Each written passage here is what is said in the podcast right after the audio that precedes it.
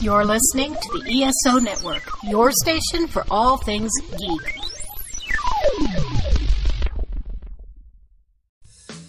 In a world filled with cigars, craft beer, comics, movies, and video games, Only two men are brave enough to search out all things nerdy. It's the Cigar Nerds Podcast.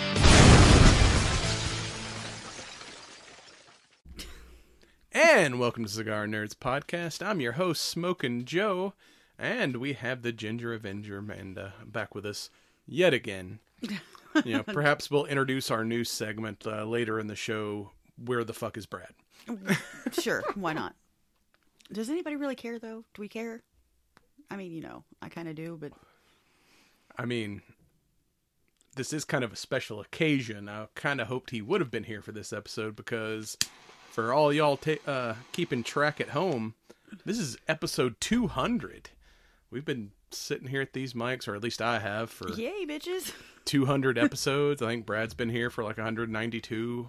Something like that. You're up to what, five or six at this point? I think three, four, four, maybe. I don't know, four. I think. Maybe. I don't. I'm not. Uh, but I know I've been here for 200 freaking episodes at this point. That's because you're old. Man, too bad we're not making any yeah, money off of this yet. Yeah, 200 episodes would have been getting paid. Speaking of which, go check us out on YouTube, subscribe. You know, get get my numbers up so I can uh, become monetized and be the next uh, famous gun tuber I mean, slash is it, uh, is it podcaster. about the amount of episodes, or is it about the amount of views? Because I think it might be about the amount of views. It's Could you've got to have at least a thousand subscribers before you're eligible for Ah. monetization. I've got about fifty six last I looked, I think. Oh, okay. So might have a ways to go there. So yeah. Um well, before we get into this week's topic, what are you or what are we smoking this week? Uh we're actually got you're getting a, a twofer review because somebody didn't bring a cigar last time and tends to complain about uh the cigars I get are a little a little strong. So why don't you start us off, uh, dear? What are what are you smoking? Because I, I got that one special for you. Yes, and I'm so appreciative. I know how much you love flavored cigars. Really, I'm appreciative. Let me tell you. I have the flavor F L V R. I am assuming that's how you say that. Unicorn tears because my husband's an asshole. but undisclosed uh, wrapper and uh, blend, but they claim it has a mild flavor and comes in a five by forty-two ring size. And uh, what kind of flavors you getting there? Out of you're gonna make me say it, aren't you? You really are. Well, you don't have to use the uh, the marketing propaganda of sparkles and And rainbows. yes, sparkles and dub- double rainbows, not what- just rainbows. It's What double. actual flavors are you getting? Mostly just chocolate so far, but it's supposed to be chocolate, butter, and uh, caramel. I believe it was. Yeah, so it's supposed to, I guess, have kind of a cookie-ish Yeah, flavor. kind of. I'm not getting a whole lot of butter. Mostly, it's just chocolate. I mean, you've chocolate. had the uh, was it the Java chocolate? So I figured Yeah. that might be in your wheelhouse of flavors. It's not bad. There's mostly just chocolate so far, but it's a really mild flavor. There's not. It's not. You know, it's not PMS middle of the. I need a whole gigantic Hershey bar right now. It's not like that. But we're you know, kind of like a bis. That's what it is. Biscotti. The little. Might go with some good with like some coffee. Yeah, that would work. Uh, well, I'm smoking uh, the Tatuaje PCA 2022 edition. Uh, just came out uh, in uh, November of last year. It is an Ecuadorian Sumatra wrapper over Nicaraguan binder and fillers. Let's ask Fred here. Let's give Fred a try with both of them, see which one he likes. But I bet he's going to side with me. Uh, for all those, all of those uh, listening at home uh, that can't see what she's talking about, we have an alligator head on the table. That is a crocodile. crocodile, whatever, man. We'll see. Narrow nose is crocodile. I think. Yeah, I could think. I think you're actually right. Actually, so- like it never happened. I think I am actually right. so, uh, to kind of explain why we're talking about what we're talking about this week, uh, before we get into the main segment, a local legend recently passed away. If anyone's from the Georgia area who remembers Okefenokee Joe, he was kind of a former country singer turned uh, like animal activist and like would go around to schools and zoos and put on these presentations about life in the swamp. And then I think he also did ecological tourism, so he took a lot of people on rafting trips down through Okefenokee and So Brad suggested, since uh, we're uh, know to uh, honor Okefenokee Joe, we should uh, do something crocodile related. And the only thing crocodile related I could think of was the crocodile, oh, uh, not the crocodile hunter, uh, What? Crocodile Dundee. Jesus, you're getting worse each episode. I'm not doing this with you anymore. You're starting to bring down my rep. So that's why we we have our uh, our friend here on the table because we're gonna go way back to the '80s and talk about Mick Dundee. And if you're gonna go hunt crocodiles, you should crawl in the Strike Force. StrikeForceEnergy.com. Use your promo code Cigar Nerds for twenty percent off your order. Comes in tiny little tin pouches that will it won't weigh you down when you're hiking through the outback. You like my uh, announcer voice there? It's more the crawl crawl in the strike force. That's the part that got to me. But yeah, that's what you said. But it's fine. It's it's all right. You might be crawling after you get attacked by a crocodile and you're bleeding to death. Yeah, you know, you might bites- need that bites extra half energy. your leg off. Yeah, these uh, this cigar here, uh, the Tatuaje, and it's the Capa Especial is what they're kind of called. This uh, Ecuadorian Sumatra wrapper. These were available to only two retailers that attended the uh, PCA uh, tobacco show, so you kind of had to uh, attend in person to order this cigar.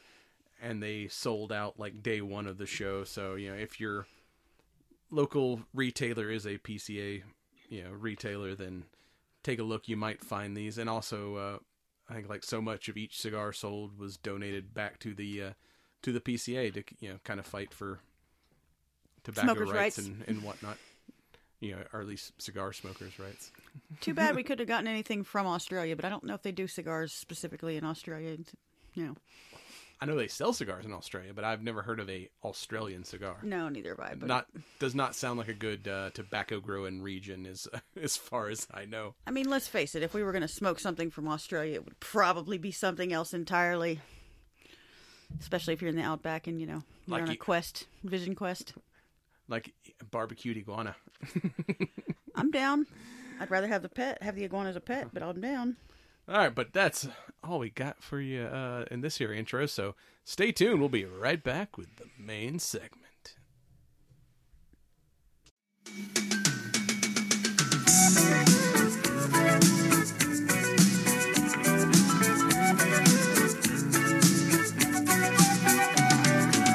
Traveling in a freighter trailhead full of zombies. I met a strange lady, she made me nervous. She took me in and gave me breakfast. And she said, Do you come from a land down under? Where women go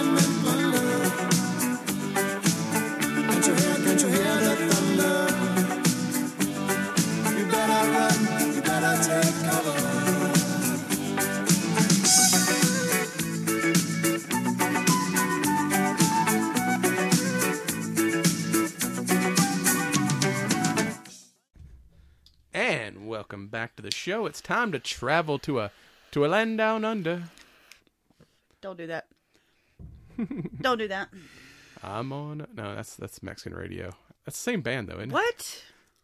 What did you just do? I mean, the only Australian music I know is like the Safety Dance and I'm from a land down under, whatever that band is. Oh God, you just I mean, the knowledge I have of Australia is exclusively from these three movies and uh, a couple like '80s music videos. okay. Well, I've actually been there, and, And there's- Mad Max. Mad Max was Australian. was it?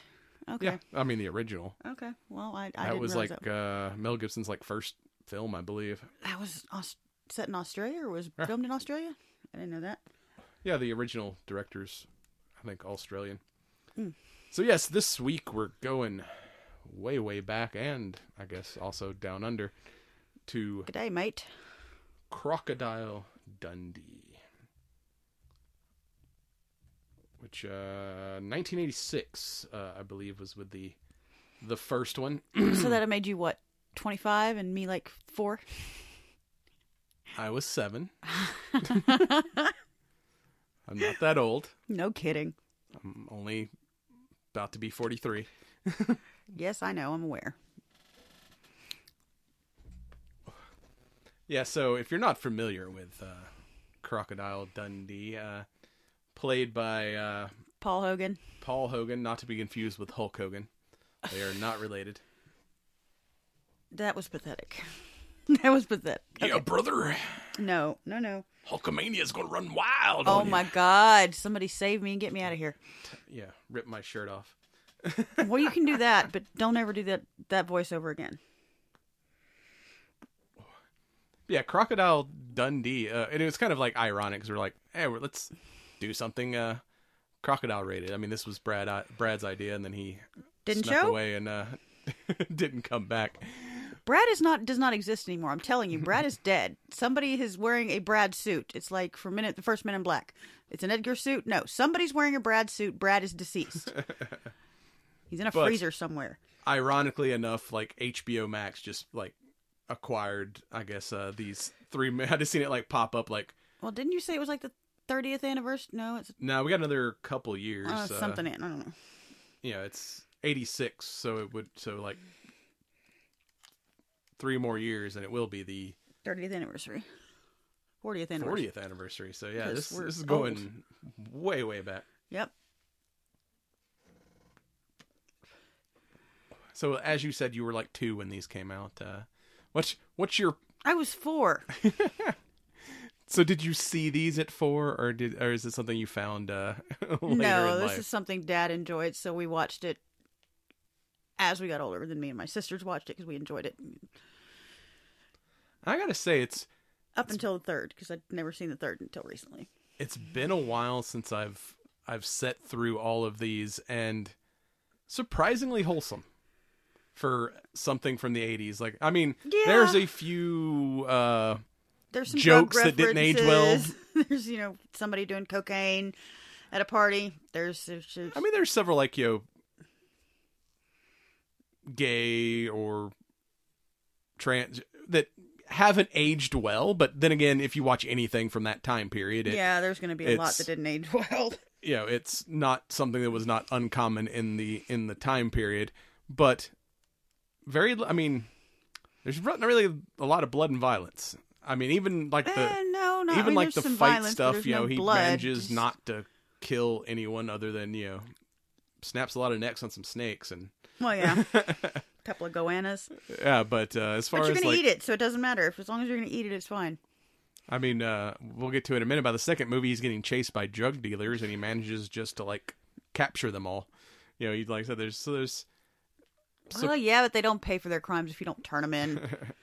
unfortunately, But yeah, it's like surpr- a he surprisingly. didn't catch them all because uh, that one guy was dead, dead. he fell off a cliff and smashed into rock. He was but dead, dead. he didn't kill them. The drug dealer killed his own guy. Well, that's true. Okay, good point. so yeah, he's like you know for a roughneck uh, outback guy, he uh, you know surprisingly good dude. Especially like in the '80s. The '80s was like the time of like over the top Violence, in movies, and then like gore and, and pathetic attempts at gore. Now that I remember correctly, but the other thing about this movie too, it's and you know, we'll get into specifics here in a minute, but it kind of like this could be a story set today. mm, yeah, kind of. What I mean by that is the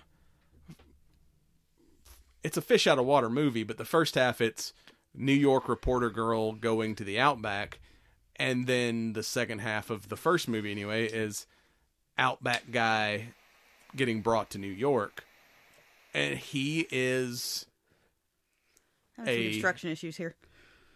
manly, uh, masculine country dude surrounded by New Yorkers in the '80s, which is you know cocaine fueled madness. But But I mean, it. You could almost tell the same story today with a, you know, kind of country, old school guy being surrounded by a bunch of woke, like you know, beta dropping type, uh, somebody that's lived their whole life in Texas in in L.A. is what you're saying. Basically, we're gonna Yeah, like you know, someone who like yeah, that's not politically correct and uh, in a world that like you know.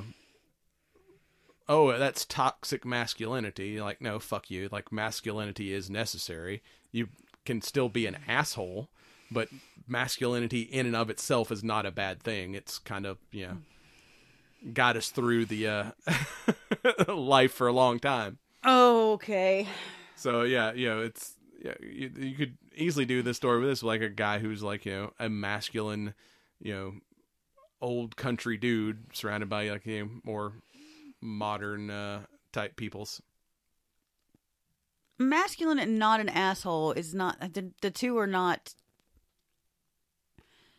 They don't automatically go together. They, uh, God, I'm a lot more on the more liberal side than you, but you can be a guy and be a man's man and whatever else, but you can still be a good person that understands other people have the right to be whoever they want to be. I'm not suggesting you run up to everybody you see and, and try to cup check them to see if it's a woman you're talking to or not. But, you know, I'm going to live my life, you live yours, and that's fine. Well, I say you can be a John Wayne without you know being oppressing others. True. masculinity in and of itself is not. It's just Toxic. a fine line, but not a lot of. It's a fine line a lot of men have a problem walking. Not Masculinity is not a toxic trait. Being an asshole is a toxic trait, and and there's a lot of times those two things do go together. I think it's got more to do with how you feel about yourself more than anything else. it's got nothing to do with how you feel about other people. It's just how you view yourself and what makes you worried about yourself. So,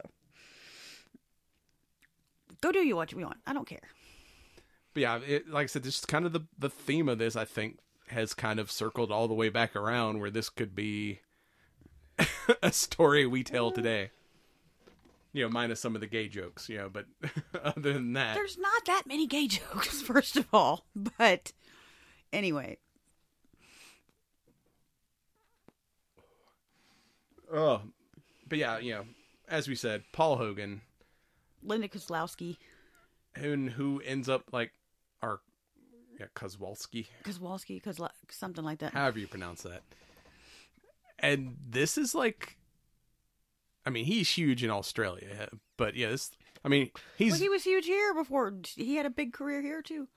But he's like, I mean, I think he's got like every. It's you think of Australia, he's the our second favorite crocodile guy. You That's know, true. Rest in peace, Steve Irwin. Like, May he, you know, forever. crikey. But like, uh, Just, just don't do that. That's just don't, don't do that. Leave the memory alone. oh crikey, No. she's an angry gator. Oh God, you have no idea. You have no idea. She's hangry too. She hadn't had dinner yet, so yeah.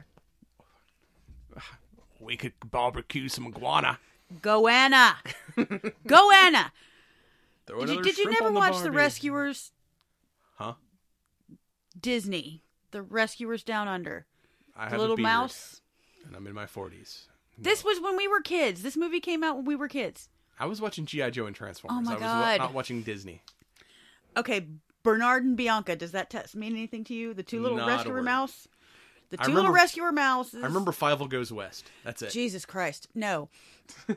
And Chip 'n Dale Rescue Rangers. The rescuers down under. It was the little boy and No. the eagle, and you, you just Jesus. Nope. It's Goanna. It's Goanna. I promise you. I've been there. It's Goanna. Which, speaking of his travels, I uh, Brad was having to drive cross country. I told him to look out for lot lizards, and he sends me a picture of one of his crews apparently caught and barbecued an iguana in uh, like Puerto Rico or something. I'd rather keep it as a pet. He said it's like very chewy chicken from uh, the reports he got. When we were over there, I didn't see a whole lot of those, but freaking wombats. Beware of wombat signs along the more rural roads, 'cause- and beware of kangaroos because they do jump out in front of the cars as they don't give a fuck. You, those kangaroos, man, you they'll swing on you too. You seen like the guy like boxing a kangaroo because he was trying to eat his dog. Yeah, And those things are stout, man. They're yes, like they are. That's what they warn you about when you go over there. But they taste pretty good. I had a kangaroo steak while I was over there. They taste pretty good. What? I did. I went, Uh, over there. just- I went to Australia. I knew someone who had a uh, in their travels picked up a kangaroo nutsack purse. Oh, I've seen those. Yeah, those are a big tourist item, but the steak was good. And Kangaroo Jack, that's the other uh, movie I know about Australia. I, I don't even know what that one is. Oh. But yeah, this movie was. I mean, it's like even today, you can't, you know, pick up a knife without going, that's not a knife. This, This is a knife. it's kind of one of those that, you know, has seeped into the uh, vernacular uh, for. See, it's not so much about him being a masculine dude. It was just he's a good dude. He's like, I'm yeah, some dumb punk tried to mug me, but it's just some dumb kid having fun. It's fine. I'm just gonna screw up his jacket and walk off because I don't care. It's fine. It's like, ah, this kid's just having fun. Uh, yeah, this movie was budget of this movie was eight point eight million. Guess how much it made? Twelve. Three hundred and twenty-eight. Holy shit. okay. Like I said, this was a huge movie for the directed by uh, Peter Faiman. That's how you pronounce it. I, Never I've heard that name. Never heard that name loud. before. So, It's, it's not like a Spielberg that I'm familiar with. well, this is an older movie, so the producers would have been before our time. oh, Probably some fifty-something-year-old man with a cigar saying, "Yeah, we're gonna make this picture, man. See." kind of probably look like you. nah, they didn't have this sweet of beards back in the '80s. Okay. okay. If you were an executive, you had to be all clean shaven. You might have a porn stash, but that was that was it. Beards didn't come become cool until later. Okay, you just said porn stash, and I just started thinking about what's his name is on trial for. Oh, Ron Jeremy. Oh God, yes, that's. You say porn stash, and my mind goes Ron Jeremy, and it's just. I mean, that is probably the most famous porn stash next to uh, Mel or Mel Gibson. Uh, Excuse me. I was trying to think of Magnum Did I PI. miss a part in Mel Gibson's career that got hidden somewhere? I was thinking, uh, freaking Magnum PI, and it came out Mel Gibson. Oh, yeah. Okay. I don't know who has the the uh, more famous stash. Probably Ron Jeremy. At least he's had more people on it. Probably. what? Uh, you know, hop on me like a kangaroo. Have we mentioned that this is rated R today? it's definitely rated R. Yeah, it's okay. I think as long as you uh, don't curse in the first fifteen minutes, uh, you're good. I think I already have several times, as a matter of fact. Oops. And at this point, it like I don't, re- and we're not famous enough for them to actually ding us Censor? for anything. Here comes We the can't be FCC. shadow banned. No one Here listens to this comes shit. the FCC. It's gonna get us. Fuck. Well, FCC, ATF. Who knows? One of them is gonna show up at the door one of these days. Fuck it. Uh, so yes, the first movie is story of Sue Charlton, who uh, is a writer for uh, Newsday, and uh, here's a story about a crocodile man who got his leg bit off and and had to Guy crawl that for- survived supposedly having to through the crawl five- through yeah, the bush for, for five, five miles and, and- or, or days or whatever and she's like, I want to go do a story on this guy. Because he was fishing, quote unquote, fishing. I guess you're still fishing. It just you're fishing for something bigger than the fish. yeah, and so she yeah goes down to a hole in the wall. Oh, uh, I'm sorry, buddy. It's okay. Walkabout Creek to meet the famous Yeah, Mick, uh, population Dundee. 20. Did you see the sign? Population 20. Okay. I thought we lived in a small town. I'm having serious construction problems here. This thing is not really wanting to. keep going out on you. Or is it Yes, just over and apart? over. Well, no, it's actually staying together better than my asses, which is sad because I love my asses. But this is like. So it's a burn issue, not a construction issue. Yes, pretty much. We'll get you the yeah correct terminology eventually. Fuck you. I don't need the correct terminology. I just want to smoke it and have fun. That's what. Yeah, so he takes her out into the bush. Him and Walter, because you know him and Walter, him and his buddy Walter, Yeah, the who is the most bumbling like assistant, you know, stand-in second guy since what was his name on the Andy Griffith show? Um, Barney. Barney, yeah. It's like you are Fife. could not be least less knowledgeable if your life depended on it. But it's okay. But he's a good marketing guy because he, yeah, before Mick shows up and he's, uh, you know, telling her the story of his survival. They're like all the old people in the bar, like, ah, that story gets better every time you to- you tell it. Mm-hmm. So So you got to have the one that actually dishes it out and backs it up. That would be me, and then you got to have the mouth. That would be you. So we got it set. It's good. Yes, dear. Uh huh. I guess this. I've never been to Australia, but visually, this movie was like. It's a good kind of I honestly Australian tourism video. not hundred percent sure that it was shot there on location, though. I'm not. It I think was. the second one was. No, I don't think the first were. one was. Oh. because like I said, he's big on Mm. promoting Australia. So yeah, the, the it was filmed in Australia and uh, New York. You know, back in the day when things were actually. Well, I was only there for about a week, set. so we didn't get to go too far out. into Hey, the- you were in the in in city city we land. were, and then we went and spent the weekend at a cabin out towards the bush, but we didn't get to go all the way out into the bush. So But I mean, it was whoever their cinematographer was. I mean, it looked beautiful. They they did a Oh good yeah, there was a of, lot of really good shots of, in nature, and shooting Australia. they got a lot of animal shots in there that I wouldn't have. I mean, when you got this gigantic buffalo, for one, you got the Big razorback pig, buffalo. big water buffalo, And then big he's like, water buffalo. and a, like, you know, The force like, is with you, not with you. country Mick uh, raised by uh, the Aborigines knows Aboriginal magic. So I remember as a kid, like him going out there and doing like the, it's almost like the metal sign to the buffalo and like Yeah. putting it to sleep. It's like I used to do it to my dog, like try to like. Well, he does see it to dogs can- too, in a couple of, or the second one, or the first one, one of the two. Yeah, he pretty Anyway. much uh, you know has Jedi mind trick over uh, over animals. But I mean, for the '80s, this was not. It was kind of woke, hypothetically, because there was a lot of respect shown to the Aboriginal culture, and you know, it was a lot of. Yeah, it may not be appropriate to walk up to Carl Winslow and say, "What tribe are you from?" But but it's out of a I don't want to say ignorance, but a na- naivete. He's from a land where is like the only black people he know are tribal, you know Aboriginal people. So this is and he's just like the his first time ever leaving Australia because he kind of and it's pretty close her- to the way they look. We saw a few while we were there. That's pretty close to the same kind of patterns, and it's yeah. I'm it's pretty sure like most of the people in the movie were, or at least the people portraying the Australian side of things were local to Australia. No, I mean like the Aboriginal people. They That's what I really, mean. Like really the people realistic. playing Aboriginal people, I'm pretty sure were actual. probably because their accents. They all had the right accents.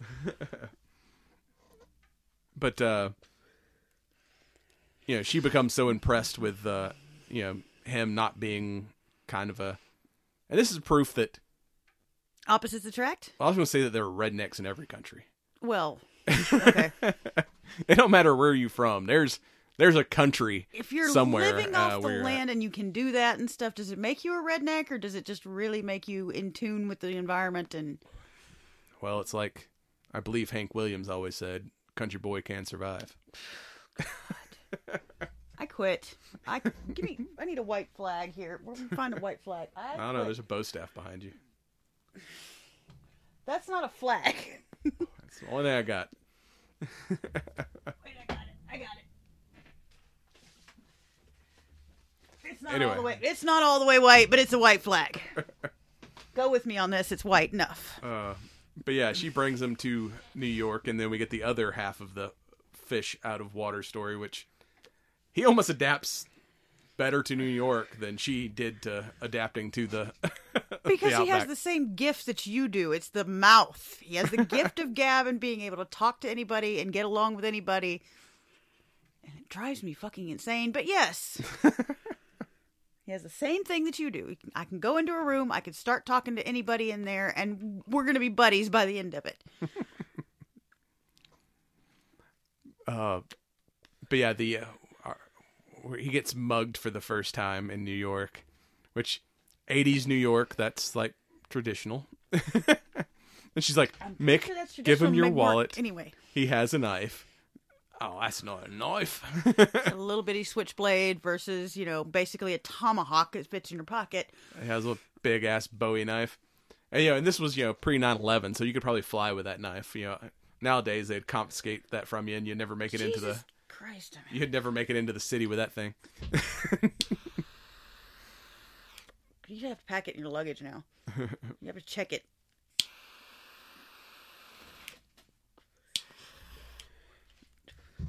And then she decides she's going to take him to the 80s party. And Some dude doing coke in the bathroom, and he's like, "Oh, you're oh no, up." he was in the kitchen because that's where the yeah, yeah. kettle was. And he's like, "Oh, you're stuffed up. I got you." It's like that's He's probably like, "Yeah, we do we do this differently the way way where I'm at." And he's like, just pours like hot water over his like, you know, Here, I'm going to turn your cocaine into coke. Theraflu and let's see if it works.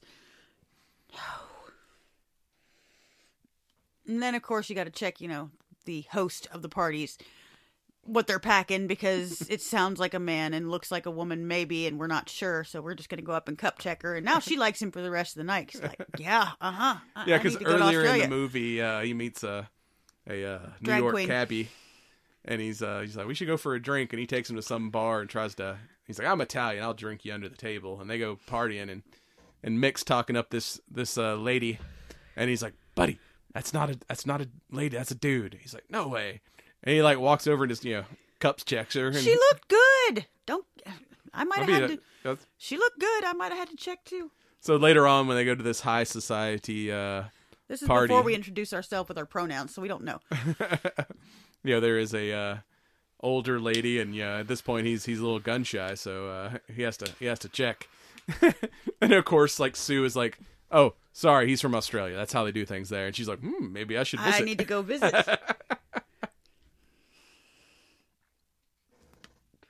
and then you get the vision of this lady going into Australia and just wandering around, you know, just hi, nice to see you. Good day, mate. yeah. Oh, and then you get uh, you know old uh, I can't remember his name, but uh, Carl Winslow, aka uh, uh, Was there limo driver? yeah, I don't remember if they ever gave him a name. Everett? Ever? Emmerich? Something like that? Yeah, I think so. But now I was trying to think of what his uh, his freaking name in Die Hard. Al. Al. Yeah. So he's like their limo driver, and uh, Mick goes off on his own and ends up getting in a, you know, gets drunk, leaves his knife in the limo, and ends up getting in a fight with a bunch of pimps that he Well, had smacked around earlier in the film. He made friends with the prostitutes, and they ad- didn't actually do anything but make friends with them. It's hi, Simone, how are you? And you know, here And comes her pimp because he thinks Carl shows up to to uh, and like runs over the pimps with the limo, and then one dude like goes running off, and he gets out and breaks the old uh, V-shaped uh, antenna off the back of the car and throws it like a boomerang, and like takes the dude out. And he's like, "I thought you said you weren't in a tribe." He's like, "Nah, like uh, I forgot some gang name." That some New York New York gang of some sort that he was like New East York Side Kings, Warriors or East something Say like that, Kings or New York Warriors or something, Warlocks or I don't know, which doesn't exactly explain how the hell you're going to throw a boomerang, but still, why not get it in there? Hey, you know, like Musashi said, uh, a warrior shouldn't have a favorite weapon. You should be uh, skilled in all weapons. All right, so does that mean you're going to go learn how to throw a boomerang? Because Ashley knows, I don't, but I mean, I can th- throw a boomerang. I just can't get it to come back. but that's kind of the point. No, that's kind of the toy version. Like the actual hunting boomerangs, they don't they don't plan on them coming back. They just you know want it to hit whatever they're throwing it at. I mean, I have been working on learning how to throw a knife. I'm not as good as Mick yet, but uh, I I've used to know how to play a didgeridoo too, but I haven't done that in a long time either. I was there for a week. It takes, yeah, kind of like that. Sounds pretty good when somebody that knows what they're doing does it. I was there for a week. I had to amuse myself somehow. Uh, but of course, he ends up uh, falling in love with uh, Sue, and she leaves her her kind of Jackass asshole fiance. uh, New York boyfriend and hooks up with Mick, and that leads us to 1988's Crocodile Dundee 2. Back to the to the outback. yeah. I don't think that was part of the. No, I don't think release that was title, the, but uh, okay. Kind of like Back to the Future, which this one, 14 million made 239 million. So Holy crap! yeah, it's like these. It's been so long ago that you don't realize how big these movies were back then. For the day, Yeah, yeah, these were. I mean, huge. I mean, now it's like a movie's budget's like a hundred million. Yeah, Yeah. But so making two hundred million off of fourteen. yeah. But if you go million back investment. forty years ago and and put fourteen million dollars into a movie back then, especially since you're not spending any of it on special effects because they're all actual effects. You're not getting anything computer generated or Half that budget was the animals. yeah, well, probably. Honestly, it was probably was. But yeah, this one was more of a like where the first one's kind of a fish out of water love story. This one's like taps into that 80s action films. Mm, uh, yeah. This one was a little more action oriented because it seems like everyone was dealing with cartels in the 80s. Yeah, And uh, of course, Sue being the investigative reporter, her ex boyfriend or friend is like a photographer and he's working down in Colombia and gets some evidence on, on one of this the cartel, drug lord. yeah, he drug actually lords witnesses him killing somebody and tries sends her the or, sends her the footage before he gets whacked himself. So Yeah. of course the the cartel comes to New York to to uh, find her to get the evidence back and it? Nobody's ever had my picture. It was some what some movie the the ghost or something where the little Yeah. girl managed to snap a picture of the the multiple assassin guy. Nobody had ever seen him before. He's like, somebody's got my picture. I know there was a thing. I know what I'm talking. I I'm familiar. You're not talking out of your ass. I'm familiar with the story, but I can't, I can't recall which uh, which movie that is offhand. Okay.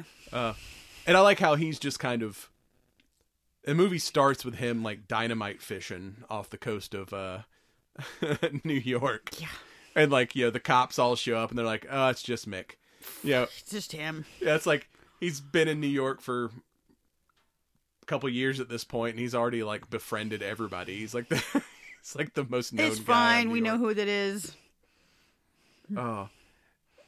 And these movies all are just kind of like you have your like overall story, but then there's all these little like almost skits. I mean, he is like got a comedy background and all yeah, so it's like I know I have an idea. Let's uh I'm gonna go apply for a job and let's have a guy try to jump off a building and I'm gonna go talk a suicidal guy I'm gonna go down. top a talk a jumper know, off the building these little and almost are- fall off myself. But yeah, these like little segments that are funny but have absolutely nothing to do with the overall plot. or like bad, bad Leroy Brown. I'm gonna get with the guy that's the shady motherfucker that everybody's telling me not to stay away from, but he's actually just peddling stationery. yeah, because his local bar that he hangs out with, you know, the bartender's like, there's a, you know, kind of looks like he might be a pimp or a drug dealer, and he's like, uh, he's like, man, I'm trying to find a job. He's like, well, you can come work for me making deliveries. And he's like, hold on, I'm gonna go to the bathroom. I'll be right back. We'll talk business. And yeah, the bartender's like, hey man, he's into drugs or something. You should stay away from him. No, he seems like a nice guy, and he takes he's a him out. nice guy. It's fine. He takes him outside. He's like, "All right, yeah, I just need you to drop off things here and there." He's, well, what are you selling? He's like, "Stationery." He's like, "Is that code for something?" No, but Don't tell anybody because you ruin my rep. Because I'm yeah, bad, He's like, Leroy Actually, Brown. I'm an office uh, office uh, supply guy, but you know, with a name like Leroy Brown, you, you got to look like you're a badass, or people will fuck with you. So I just let everybody think I'm a, a drug dealer, but actually, I, I sell stationery. I'm just sending, you know, post-it notes out. It's fine. But whatever.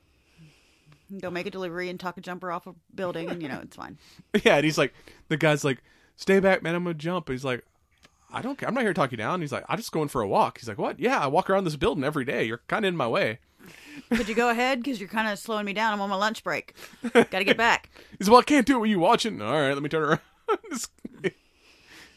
Keeps fucking with There the was guy. some probably some cocaine fueled in there, but the guy was gay, and you know his boyfriend cheated on him or something, or whatever.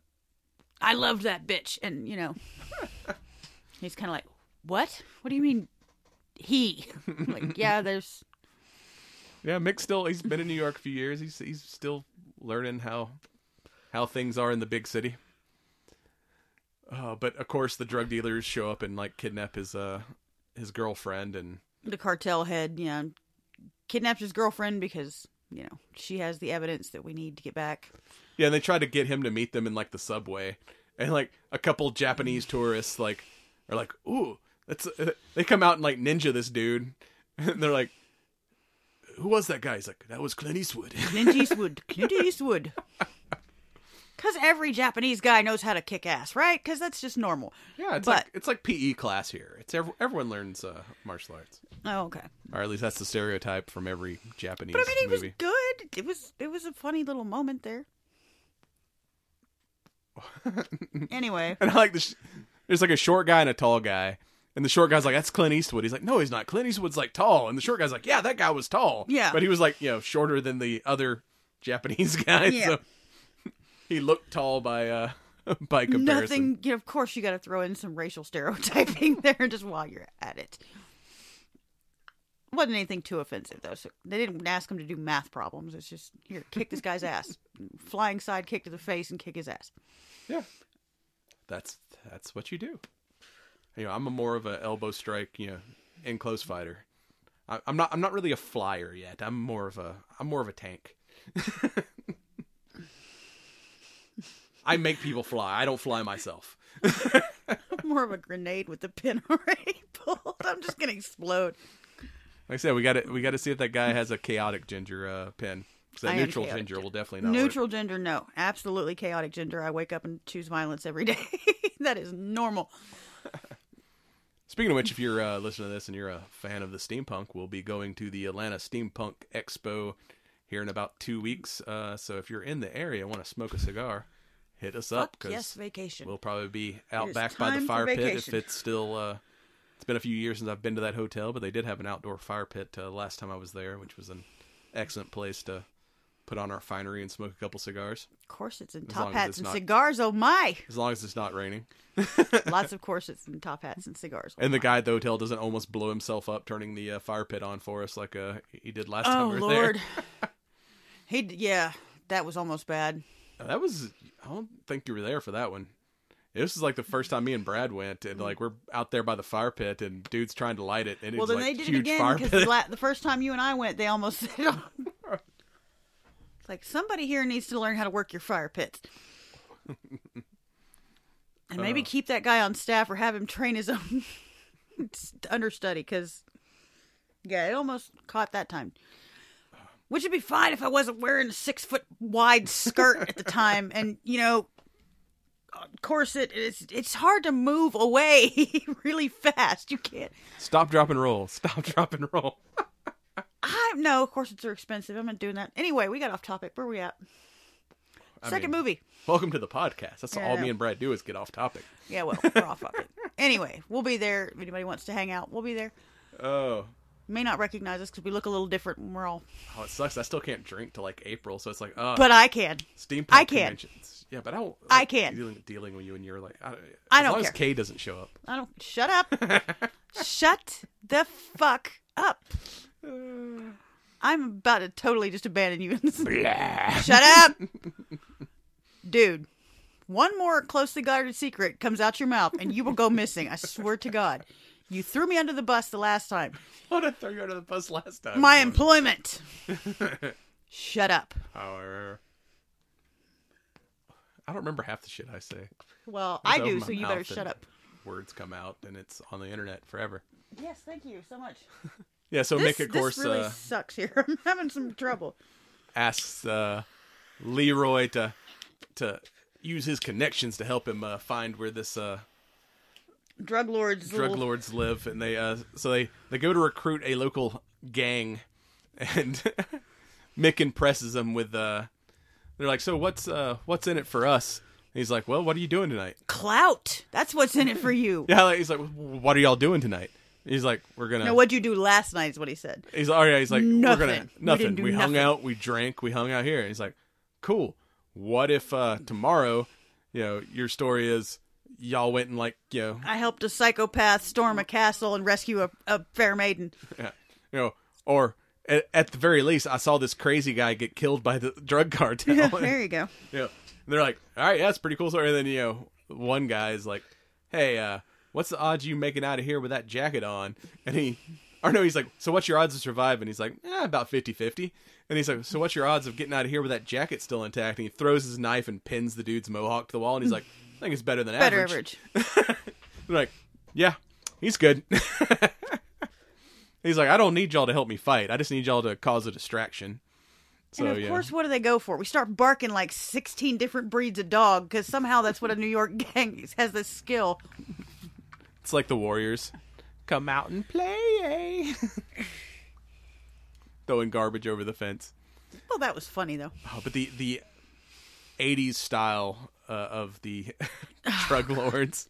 Those are some great. No, I like that guy's lace mesh shirt. I mean, I think it would look pretty good on me, but you know, I was more the the pink suit with the pink with the jacket with the rat tail and the, oh god, it was Uh, rough. Yeah, these guys look more like Miami gangsters than New York gangsters. It does kind of, it did kind of give off a Miami Vice vibe. There was, Yeah, I was waiting for Crockett and Tubbs to Yeah, show up instead of some- Crockett, Crocodile Hunter and Tubbs. I mean, that's Leroy Brown. He was Tubbs. oh, I didn't know that. Okay, No, was- do you remember there was like Crockett and Tubbs? We got, I don't remember who Crockett and Tubbs are. those are the two guys in Miami Vice. I didn't watch Miami Vice. I just know Fuck what is it wrong with was. That's classic TV. I know the style. I'm thinking Don Johnson and Yeah, Don Johnson was uh, Crockett, and uh, his partner was Tubbs. Well, I didn't know that. And of course, the drug dealers, you know, he rescues you, but they're supposed to be in protective custody, and they got snipers popping off uh, at him, and he's like, I can't. I know y'all can't protect her, but I can protect her. But I need to be somewhere where I can see him coming from a long way off. So we're gonna go back Let's go to the somewhere outback. flat. We're not going to be in the high-rise buildings where you can have a sniper go to the building across the way. We're going somewhere flat where I can watch him walk up to me. And I like once we get to Australia, and he takes her out into the. And let's thing. face it, we're talking about Australia. That's where the deadliest of fucking everything is. Spiders, snakes, all of it. It's like But if- you find out, like, you think Mick is this like hillbilly dude, but turns out he's like rich as shit, actually. and she, she's like, "Yeah, what's this? Does this name? This country we're in have a name?" He's like, "Yeah, it's called uh, Belongdemick." And she's like, "What does that mean?" It means mixed, mixed place. place. She's like, "You own this?" He's like, "Yeah, pretty much." Yeah, my grandfather left it to me. It's only about a you know you can walk across it in two or three days. like that's a lot of miles. He's like, "Ah, not in Australia. That's a small farm. That's not a Hobby farm. Yeah.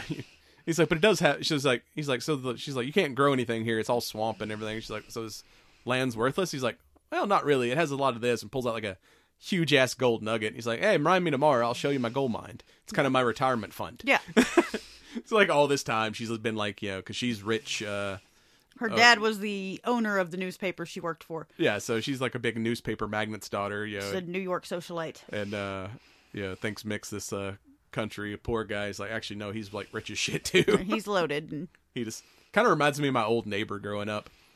He was like a like multi-millionaire dude, but like lived in a camper and had like a cow farm here. Like apparently had a big mansion in Atlanta, but farming cows was his hobby because he was an old redneck. well, So- whatever makes you happy. So it's like, yeah, he, he like you know drove a beat up ass pickup truck and was always covered in you know cow dung from working on the farm, but he was really like rich as shit. I mean, I've got some news for you. It doesn't matter if we ever were to become millionaires or not. I'm still going to go out and chase the possum because I want to pet it. I want to pet it. So I'm still going to go chase the possum off the porch and try to catch it because I just want to do that. Creepy dolls and a menagerie of wild animals. That's my dream life. That works for me. Uh, but of course the the the cartel comes to Australia to try to hunt We're going to hunt him down and get him because, of course, that's what we're going to do. And try to recruit a couple locals. And they're like, "Oh, we got this Aboriginal uh, tracker guy. He's gonna." And he's like, "Excuse me, who are y'all hunting?" Mick Dundee. Uh, And no. just turns around and like walks the fuck Nope. off. He's like, "Nope, I don't I'm want out. none of this smoke." I'm out. I got nothing to do with it. And then we start tracking him, and they've kidnapped Wally or Walter at that point because they're gonna use him as leverage, and then Mick shoots him. And they they start off by shooting his truck, and he like so he like instead of hit shooting them, he just snipes all their vehicles. He's like, "All right, now they're on foot too. We're even." Yeah, seven to two is even. Well, sure, up here it is. And I like when he takes uh, Sue to his uh, summer cabin, which is like this shack up in the mountains, and he's like, "Well, you're the first person I've ever taken there," and you can see clearly behind her like Mick and some other girl's name carved in the wall. He just like quickly throws a towel over the the carving. No, baby, you're the first one I've ever brought here. Gee, I've heard that before. I wonder what it was. Oh yeah, you're the first girl I've ever taken home to my mother. that stuck around afterward. what? I'm only kidding. You better be, because otherwise, this whole video is going to become something completely different. We're going to have a live autopsy. I will remove your intestines and hang you with them for all of YouTube to see. but back to like these movies being surprisingly wholesome on rewatch. He doesn't kill anybody. I mean, he, you know, Dead to Rights could have. you Oh, know, yeah. and, uh, but he chose to like basically capture all of them. and my then he calls was his, the bats. The bats was my favorite. He threw the paste made out of the berries they liked at him, and then started calling them. I'm assuming it was a mating sound, and here come all these flying foxes, which are so freaking cute because I want one so bad. And of course, he let Mick kind of stay with them. Mm-hmm. So he's just tell, filling their heads through all this, like, oh yeah, he He was let Walter, not Mick. Walter. Yeah, he's like, you know, filling them all through all these like stories. Like, oh yeah, he's he was raised by the origin uh, uh, Aborigines. Aborigine. He knows like Aboriginal magic and He shit. knows they're black magic, and then the bats suddenly all attack, and it's like, He's like, see, black magic.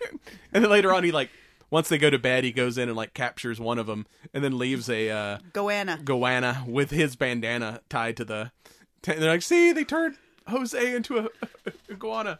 threw a snake into somebody else's a big freaking python into somebody else's lap in the middle of the night. He's like, "You came through here and you didn't even get an alarm up, or He, he didn't make any sound. He was so. Fa- he, was, he was like, dude's a ghost. he threw a fifteen foot freaking python in my lap. Of course, I didn't make a sound. I was afraid I was going to get bit." And then the two guys, finally, the two guys are like, you know, we're not getting paid enough for this. Fuck this. And they try to sneak off on their own, and they run into uh, Nugget, and he's like, and he's like, pull, pulls out a beer, and he's like, you know, y'all, he's like, you brought it, you should have brought a gun instead of a beer, and he's like, I don't need a gun, I got a donk. I'm like, what's a donk? And then like big ass donk like comes out of the woods, like I'm a donk, and like kicks the shit out of both of them. Kind of looks like that Hispanic guy that's in so many of the movies, like the Robert Rodriguez movies and stuff. Which one? The big, tall, Oh, wide yeah, one with the giant dude beat up like, face. uh, that Uh, the dude that was in uh, Longest Yard. he was in Longest Yard. He was in um, He's like an Australian. Desperado.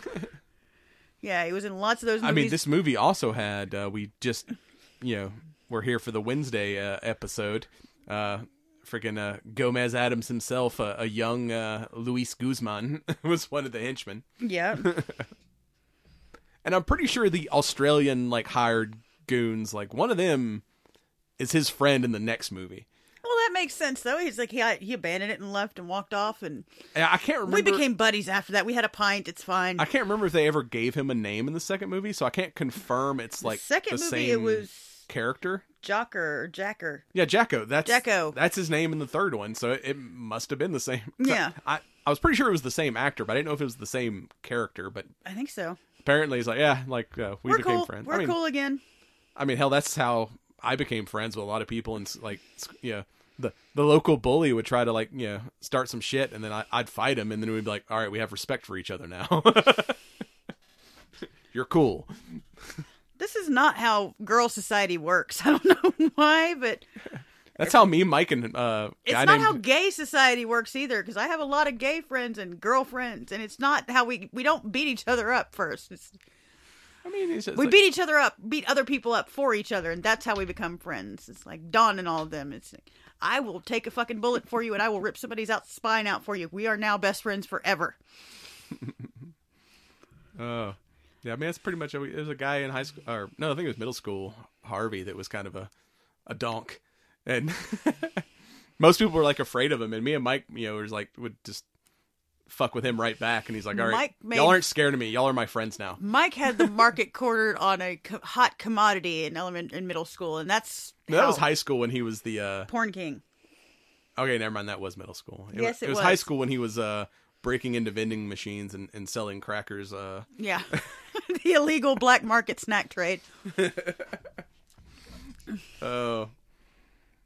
But yeah, and then you get the uh, you know him finally capturing the the lead uh, uh, drug dealer and switching outfits with him, so using him to smoke out the uh, Well, because they set the ground on fire. They said, "Why are we playing his game his way? Let's do it our way." You don't chase a snake down its hole. You apparently you set a bunch of brush on fire, and and you know that's But uh, which is unf- kind of sad considering how badly Australia's been hit by wildfires. But but unfortunately, Walter, uh, who he had rescued at this point, decided to rescue Mick and shoots the drug dealer, not knowing it's Mick and in his outfit. fortunately, it's not a good shot. like they're all looking like of Mick's supposedly dead body that fell off the cliff when the other sniper shot him. Uh, and, and like the Aboriginal dude shows up and was like, if Mick wants his clothes back, he's coming there down there himself. And they're like, what are you talking about? His clothes are down there in the valley. You're like, that's not Mick. Well, can you blame the dude? I mean, he was barefoot, wearing nothing but a loincloth. It's like I'm not rock climbing in that either. Uh, This may be your normal life and, and how you live, but th- I'm not rock climbing in that shit either. yeah, and he's like, good thing you can't shoot for shit, Walter. Because he, I mean, he just kind of nicked him. but then again, he did nick uh, Walter, uh, you know, Yeah, it earlier, was so fair. I- It was It was payback. even. Zinged him in the ear. I mean, it's kind of you know, Tis a flesh wound. it's been a flesh wound. And then we barely a went. flesh wound. Yeah, we jump forward twelve Have years. your arm. I'm on a hole. Oh God, I just felt that hole. you just started the Black Knight, and I'm sitting there with the Black Knight. Like, no, you're not. Your arm's off. No, it's not. It's merely a flesh wound. But then we get the the Sorry, I fell in a hole. in I need to be fed. I'm like, the sugar levels in my body are depleted, and I'm hungry. But yeah, we get to Crocodile Dundee in L.A. The kid was cute. The kid actually looked like a pretty good. I mean, not necessarily like an AI taking the two and making a child, but the kid was a pretty good. Well, they to be the actually got They did get married, right? get married, so hell, it may have been their actual child. Uh, the sad part I found out later is he was married for 30 years before he met her, and he was still married when he met her, and they got married right after the movie anyway. So you kind of had a Brad and Angelina situation there. ah, no, it. Uh, S- Serge Cockburn. Excuse was the- me? that's his name. That's the child's name? Serge Cockburn. Surge. I mean, that sounds like a something you'll catch in the outback. No, that sounds like a soda that they used to make way back when. that nobody would remember now. It was green. As Michael Mikey Dundee the second. Mickey. Uh, And he had Mike Tyson because Mike Tyson has to cameo because that was before like, he had he's such a it. peaceful man. Yeah, When like, you could actually understand him still because you can't now when he talks. oh. We're gonna go on a yoga. Yeah, he's like doing uh meditating in the park and and teach teach and of course Dundee has no idea who he is. And like after they get done meditating, he's like, you know, what Mikey, why don't you walk up on ahead? I need to talk to uh, Mr. Mike here. And he's like, I need a favor. I need a favor. He's like, yeah, lots of Everybody people need favor- favors from me. No, no, seriously, you need to help me out. My knees have locked. I'm getting too old for this shit, bro. yep. Too old, Riggs. Getting too old for this shit, Riggs. And of course, he's like, you know, because the plot of this movie is Sue gets asked to the kind of the L.A. newspaper office branch manager dies mysteriously. yeah, in a mysterious car accident. and they want her to kind of take over that paper until they find his replacement. So Mick's sitting around watching a lot of uh, detective dramas, and now he's like, you know, I know all there is to know about crime. you need someone to go undercover. I am an armchair warrior. I know everything about everything now. because they uh you know he's like there's something shady about this studio so he goes undercover as a monkey trainer Well, no, he was supposed to be an, or an, was like an extra, extra, originally, and then and then he was the only one there's that a could scene like with a chimp, and we're trying to get to the, the chimp animals. to do what needs to be done, and the chimp doesn't want to do it because apparently the animal trainer's not real great. but turns out they're Come on, Kiki, go over there and get him a diet coke and a glass and bring it back. he's assuming it's drugs but apparently they're using uh wasting money on films to smuggle high end art into the country and uh and yeah some Which is actually Yugoslavian uh, not gangsters a bad plot because that did really happen. There was really a bombing in, I think Belgrade is what it was, and there was te- supposedly art museums that were destroyed, and all these priceless works of art were lost. But yes, some of them were found later. They had been snatched, snatched somewhere, and a lot of them have Previously gone up to, uh, what is it, Christie's, Sotheby's Yeah. auction and stuff. A lot of that stuff has gone. They did find those recovered. things that were supposedly destroyed, but actually weren't. So what did you think of this? Because you're just recently. I mean, it was it was fun, but I it just didn't have, and it didn't make nearly. I think it made it was made for 25 million, only made 39 million, so it was not as successful as the previous ones. Are you really ever going to have a third installment of something that is as successful? I mean, aside from your Lord of the Rings, Harry Potter, which is still the continuation of a story, Anything Marvel. is anything the third iteration going to be? Well, Well, also okay, it was like- for it's Marvel's fine. We'll take Marvel. uh, uh, and you know this was came out in 2001 where the first ones were like the last one was in 89 80s, yeah. 88 so they may have waited too long for. Probably. but there there is rumors that there might possibly be a fourth one because I think it was, they did a. I believe it was a Super Bowl commercial where they were. Yeah, but there I was thought like a Paul Hogan had passed away. no, he's still alive. Are you sure? Yeah. Because I thought he passed away. But he's no, in no, his. no. He's old as shit, but he's still around. But they just recently did a kind of an Australian tourism commercial. I think it might have been a Super Bowl commercial, but it had Hemsworth and Hogan, and it was kind of like a fake Crocodile Dundee thing. Mm-hmm. And like the kind of the buzz on it was so. uh Yeah, he is still alive. Hmm. He's eighty three. I thought he had passed last year. I thought he had died last year, but I couldn't. But yeah, the buzz on it was was so big that they're like, maybe it's time to do another Crocodile Dundee movie. Well, she said that part of the reason they'd separated is she wanted to go back and she was tired of living in his shadow of his career because apparently he was still a big actor in Australia after this, not. yeah, I mean, but- he did a couple more movies here, but he's mainly like, you know, But they did split up after about 24 years, I think it was, and she was going to go back into acting. So they might, I mean, depending on how amicable the split up was. Yeah, it was a uh, following a 2018 Tourism Australia campaign. In 2020, Hogan starred in the very excellent Mr. Dundee, him portraying himself as a aging out of touch movie actor. Uh, What So does that sound like? That, that sounds like the, that uh, one you were telling me about about Nick Cage. Oh The fabulous cost of being. Oh God, I don't want to know. I was like the unbearable weight of extreme time. There you go. I want to see it. I saw it. Sounds hilarious, but yeah, he, uh yeah, he apparently is still out there doing his thing. So maybe we'll get a a, a fourth installment. Gotta have But yeah. grandkids now. Gotta save the grandkids from getting eaten by the crocodile that caught the bouquet at the end of the third movie, second I- movie, third movie. I do like that even though it's like so much later, he got pretty much everyone that was still alive because Walter had passed away, away Yeah. by the time that one had came out. But Donk, all the even Jocko that was his enemy in the last one is now like the second best uh, crocodile man. He even like brings him to L.A. with him to to act as a uh, Nanny. nanny while he's working undercover at the studio and.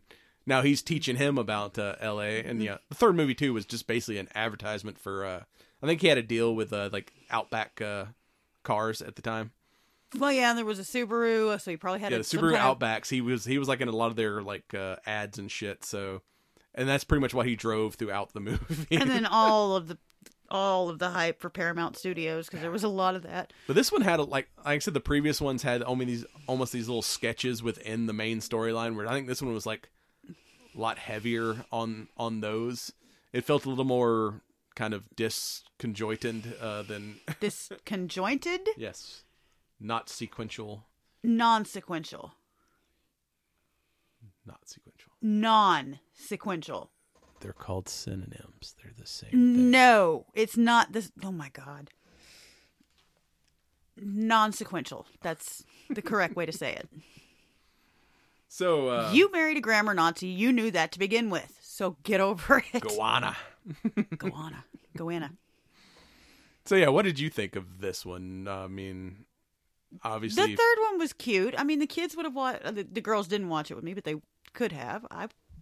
It was a cute little family movie because past a certain point, you're gonna have to start doing like f- family movies. I mean, okay, for example, Eddie Murphy. Eddie Murphy did all the Beverly Hills Cops and all this action, and they were great. and then he got old, And then he got old, and he started doing Doctor Doolittle Professor. and the Nutty Professor. You, I mean, same thing with Ice Cube. Like Oh God. Yeah. that's all he does is like comedy movies and family movies now. This is like freaking one of the original members of NWA. And once you, yeah, once you want to get past a certain point, you want to leave a legacy. Your kids can actually. Hell, Ice T. He's been on Ice-T is awesome. Law I'm in love Order with Ice-T. SVU for forever. And he's awesome. Yeah. And I'm in love with him. Ice I mean, the guy that wrote Cop Killer has been playing a cop for the last twenty years. Yeah, I know. and that, boys and girls, is what we call irony. but iced tea and Risk a Heart Attack. Oh God. Oh my God. Oh my God. Anyway. Uh, Yeah, I need food. I'm getting off the rails here. so, final thoughts on your cigar there, uh, other than the uh, the staying lit uh, Staying issues. lit was an issue. I mean, it was stayed very mild. Didn't You like the sweeter flavored shit? Did it at least kind of? the flavor was good. It was mostly chocolate. I didn't get a whole lot of like the the butter or whatever, but the flavor was okay. But it was really, really, really mild. Like milder than say a Sweet Jane or Fat Bottom Betty. It was just really mild. It's something I would recommend to somebody that's just starting out. One of those uh, One of those ones like uh, what's it transition cigars where you start off with something that tastes good, and then you Yeah, basically learn- like training wheels, cigar training wheels. yeah you you learn uh, where and kind of in my world we don't typically get people in via sugary cigars, but say something milder, lighter like a Connecticut that doesn't have a lot of strength to it, and they eventually find maybe something that their palate likes something a little a little stronger. It's it's a uh, intro cigar for people who like flavored cigars Yeah, there you go. and this uh Tatuaje, which I, I generally like most of the Tatuaje stuff. Uh, this one's got a little bit of uh, spice, a little bit of peppery, and and it has some like chocolate and woody notes, but not uh, super strong. I, I'd call this. They say it's full strength. It feels like it's got a a bit of a strength to it, but it's I'd say more of a medium, at least for my palate, because I smoke the darkest, Darkest shit. of dark. Yeah, I only smoke cigars that are black like my Going soul. down so- to the pits of hell to get our cigars because that's the only thing that So to satisfy. me, it's not like super strong, but it does have a little bit of, and I I, I like a, a nice peppery cigar, but it's not kind of overwhelming. So this is one I could probably go with all the vinegar in your spirit. this is one I could probably like you know smoke another. It's not one that's like I've smoked this and now I'm like burnt out. I can't smoke anything else. So it's piss and vinegar and pepper. That's just about yeah, that's about right. That about sums it up. well, like we said, this one's a very limited run. I think they only made like a thousand boxes. So if you can find it, get it while you can. There's a couple other uh, exclusive Tatuaje cigars that have come out uh, recently. Uh, kind of limited edition stuff. I know our local shop, the cigar shop, uh, they they have all of them. So if you're in our area, yeah, stop in, try out one. And Have you ever the- said what our area is? Because especially when you're going to say our area, our North area. Georgia? North Georgia, yeah. Yeah, the outback of Georgia. Out, yeah, yeah, pretty much. Well, I mean, we yeah, you can go up the road and find bears and and I mean, I kind of want this, coyotes. the uh, alligator skin vest though, because I mean, mixed style is pretty sweet. I, I could rock a, a snake skin vest. I'm trying to remember. He used to do a different. It wasn't cowboy movies, but it was something along that lines. I mean, I'm sure he at some point or another had some series. He serious. did have a cowboy. how was it? Uh, Lightning Jack or something like that. something Uh, like that, but there was some. He did some outdoor. He had like a stuff. western comedy type movie at one point. Uh, I wonder how many times he's battled skin, skin cancer because that man was fried. bro was tanned. Like, Let me see. where's his uh, filmography? Yeah, Lightning Jack was uh was the, his kind of western uh, movie he did. I'm trying to remember what he did originally, but way back when. But that would have been like Well, he had- 60s. Between the 70, 73 to eighty four, he had the Paul Hogan Show, which was apparently like a skit comedy uh, show in Australia, Well, that makes sense. where Crocodile Dundee was his first uh, kind of U.S. film, Yeah. and he was also in uh, Flipper. Really? He was the dad in the Flipper movie, I not don't the TV show. remember that movie. So, uh, any final thoughts here on Hogan before we uh, in the Dundee? Uh, film Hogan is great. I franchise? kind of would have liked to have seen her do more. yeah. Other than these movies, I don't. Like it's like they said, uh, or when I was looking it up and doing some research, she gave kind of gave up her career to marry him and kind of was the stay at home and that kind of thing. Kind of like I would have liked to seen her because she kind of comes off to me like a almost a little Linda Hamilton type, almost like that kind of you know the badass, the bad bitches society. She kind of comes look like the so it's almost like the actual movie, where like you know, by the time we get to the third one, she's moved to Australia with him and is uh, no longer the hot uh, reporter that she. And I don't mean hot as in no, no, she was still good looking. but She I mean stayed like good hot looking. as in uh, famous as a reporter. Yeah. uh, you know, career hot wise. Uh, so she kind of gave up all that to like stay in Australia with uh with Mick. So yeah, it was kind of art imitating life, imitating Yeah. art.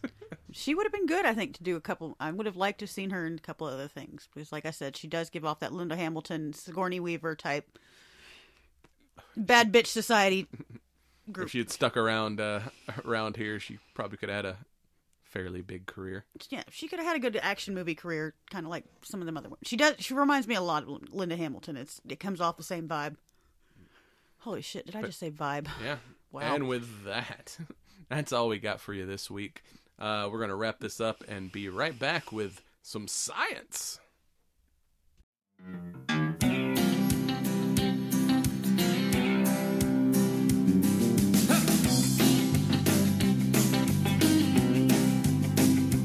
Shearing sheep. We've been mustering stock. We've been culling out roots. We've been spraying the crops. We've been droving cattle up an old stock route. Now it's Saturday night. We pile in the ute. We're the boys from the bush and we're back in town. Well, the dog's in the back and the foot goes down. We're live members of the Outback Club. We're the boys from the bush come in from the scrub. And now for a new segment. Where the fuck is Brad? Where in the world is Brad Jackson. So where the fuck is Brad? Well, apparently this week he is in Cheyenne, Wyoming. So now you know.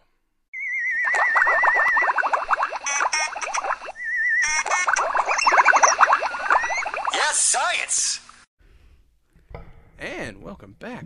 It's time for some science. Yay, science! You ready to learn some shit? Sure, why not? Well, we have got uh, some news. Humans to return to the moon in 2025. I must have missed that one. Gonna go back to the moon instead of yeah, back in time. What the fuck was them? that supposed to be? The old Bob Seger song. Gonna go back in time. Yeah, At but that. Yeah, okay. NASA has announced its plan for the Artemis 3 mission. Mm-hmm. Uh, Artemis? yes, as like a Ready Player One. Yeah, but wasn't that a, uh. Anime at some point, too? Actually, Artemis, I believe, is a Greek god or Well, yeah, she was a philosopher, some shit. Roman. I think Roman was Artemis and Greek is Athena, maybe. Alrighty then. It's been a while. Well, it's planning to return humans to the surface of the moon for the first time in 50 years. And we're going to a, a different area than we've ever gone before. You know, maybe we'll find uh, the Decepticons. Weren't they on the dark side of the moon? But yeah, we are going to explore the lunar South Pole. Four astronauts will be sent on this mission, mission, and they will launch on top of because you know we did away with the the space shuttle, so we've got a whole new, uh, calling it space launch system in the Orion capsule, Space Launch System. Mhm. Okay. and this will be the first voyage for both of these new uh, spacecraft. Uh, you know the Artemis One, uh, kind of just proof of the rockets uh, launched uh, not long ago, and you know we should shortly. This one uh, kind of made it to a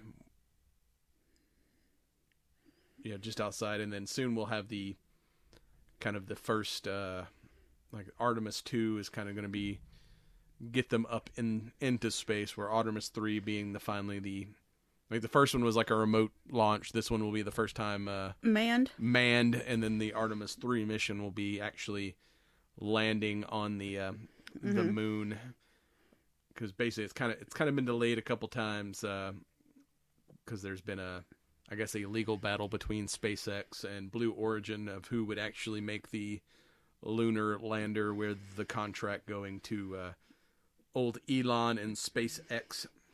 I must be really, really out of the loop because I'm not familiar with SpaceX. No, SpaceX I know is what's the what is the other one you said? Blue Origin. That is is uh, the Amazon owned uh, Oh, okay. space because you know NASA kind of decided to contract out space exploration. We're trying to get you know the private in instead of because we can't afford it. instead of the government taking on like full responsibility for building spaceships, we've kind of started uh you know let the competing free market uh make the best thing where SpaceX is uh yeah, Elon Musk's company and their kind of competitor is Blue Origin uh by uh Jeff Bezos.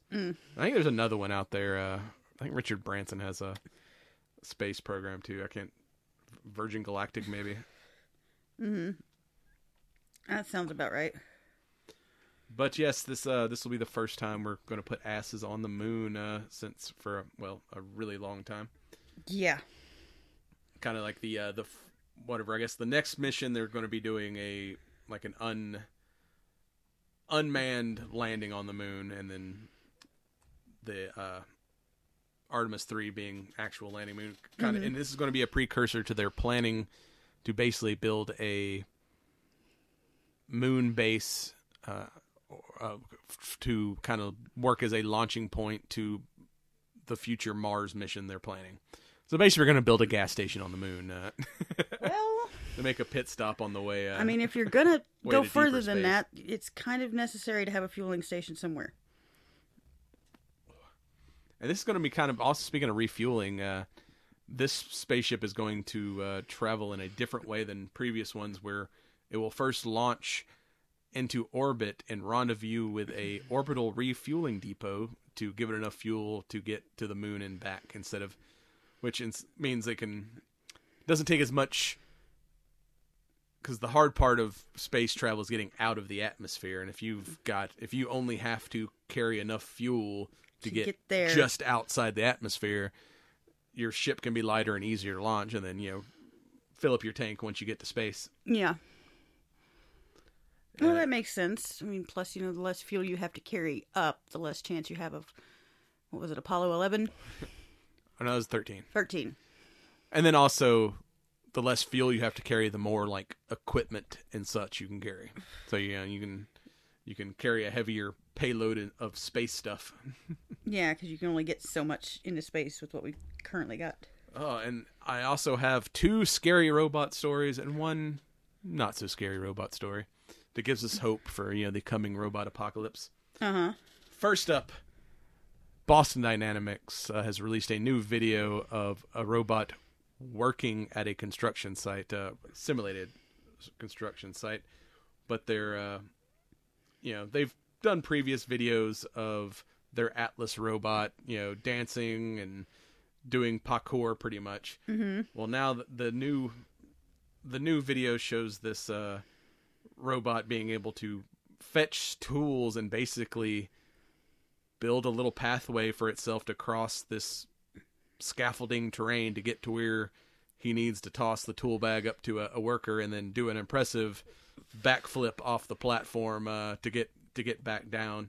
So yeah, now they're teaching robots to uh, Gymnastics. to We're- you know chases up. You can't just climb a tree. Fucking robots can now do parkour up up the side of a building. So. Well, we knew it was coming. Skynet's on the way. We're getting there. you know, I mean, a lot of the previous videos, it was not as sure footage. Where you know this uh, this new kind of Boston Dynamics uh, Atlas demo video, they're you know say they're uh, the uh, Atlas control leads. Ben Stephens says they're layering on, layering on new capabilities for the robot, making them more kind of useful in uh, industrial environments. Because the trick is to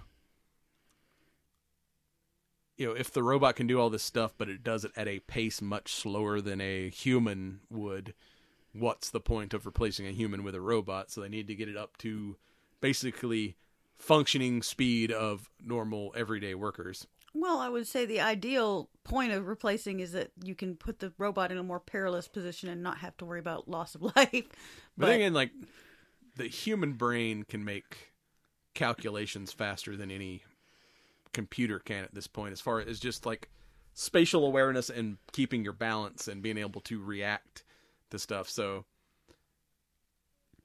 showing what this how this robot can like move in a real world environment without you know falling over and is a one step closer to humanoid robots being able to mimic actual human roles. Mm-hmm. Like you said, could definitely put them in environments that are not as safe for uh, More hostile. for the humans, but in, but yeah, if they are work slower than actual humans, it's uh, kind of not productive.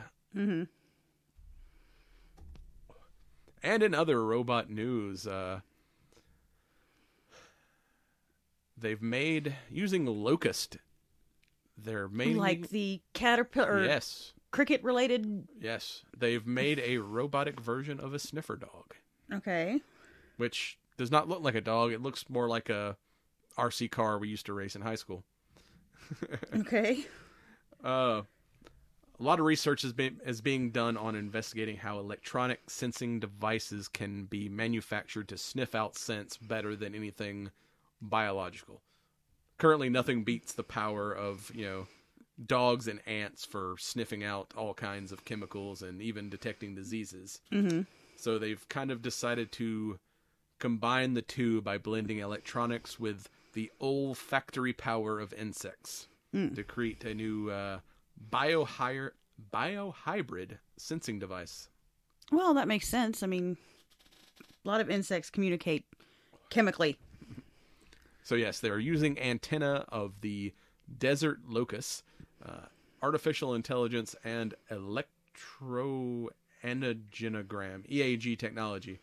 Uh, the team at Tel Aviv University has come up with a robotic device that can differentiate between eight different pure odors and two mixed odors. Okay, well, that makes sense. Apparently, the desert locust has a you know highly sensitive antenna which contains more than fifty thousand olfactory receptor neurons. Well, that's that's a lot. So that makes sense if it works.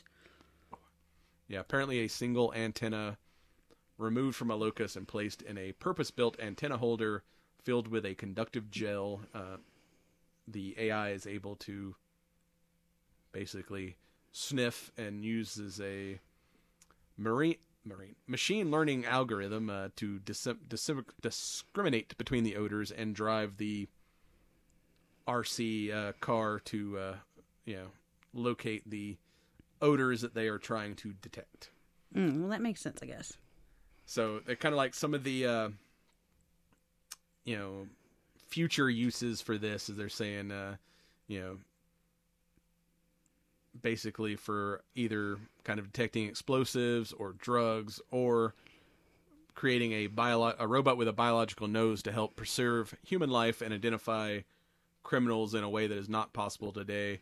You know, kind of like uh, sending rescue dogs into earthquakes. It's a lot safer for the animals to send, you know, some kind of robotic sniffer, especially, you know, a German Shepherd, even a Bloodhound's a fairly good sized dog where they can build something much smaller that can get into get into areas that may not be safe or even big enough for the rescue animals to get into.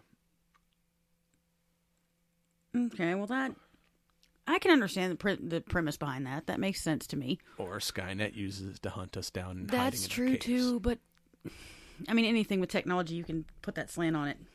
But here's the, here's the upside. The apparently you can fool AI with just a simple cardboard box and some uh, gymnastics. Yep. Just like anybody who played uh, some of the stealth missions in uh, Metal Gear, uh, apparently you can hide in a box and fool AI. in a recent uh, nonfiction uh, book uh, uh, called Four Battlegrounds, it's a nonfiction book by Paul Scharre, uh, detailing the rise of artificial intelligence and its use in different sectors, particularly warfare. Uh, one of the kind of experiments he details in his book is where they basically set up a AI uh, robot uh, facial rec or not even like basically a AI detection system on a military robot and left left it on this marine base for several days to kind of learn how humans move and walk around so it To learned how to familiar recognize with what people. human movements look like and So be able to identify them after they movements. taught it what humans look like, they set it out in the middle of a roundabout and asked the I believe it was eight Marines uh, that participating in the study to try to touch the robot without being Setting detected. Apparently, it did not detect any of the Marines because Marines are crafty bastards. It's all them crayons they eat. You get enough crayon in your system, you can come up with some wild shit. Uh, one of them, because since it had learned how normal people move, decided to do somersaults for 300 yards to get close enough to touch the thing. Because apparently, somebody doing somersaults, it did not recognize as normal movement That's patterns. pretty impressive on its own if you're going to do that for 300 yards. Uh, another Marine uh, filled stripped a pine tree and basically built a homemade ghillie suit. Mm-hmm. And, uh, you know, apparently it didn't uh, recognize a tree as a threat. And another couple Marines pulled the old Metal Gear trick and crawled inside a cardboard box and snuck up on the robot uh, via cardboard box. okay, can you do the uh, graboid trick? Can you pick a door off a building and walk behind the door and just carry it? That was not documented in the study, but I would say it's probably worth trying. And luckily, the the detection uh, software was strictly visual and not audio because the researchers said you could hear the Marines giggling the whole Well, time I'm they were sure sneaking I would up have on been the robot. too. I'm going to take one of those hollow, hollow core doors off a trailer and carry it with me and walk right up to the sucker. So This we- is not Johnny Five level of robotics here. So yeah, we may not be uh you know, have to be afraid of Skynet just yet, but uh It's it's getting there. we're getting there. Yeah. Make sure to save your cardboard boxes uh for I got plenty of cardboard boxes. for uh, uh, your future safety. That's all I got for you this week. We'll be right back with some nerd news.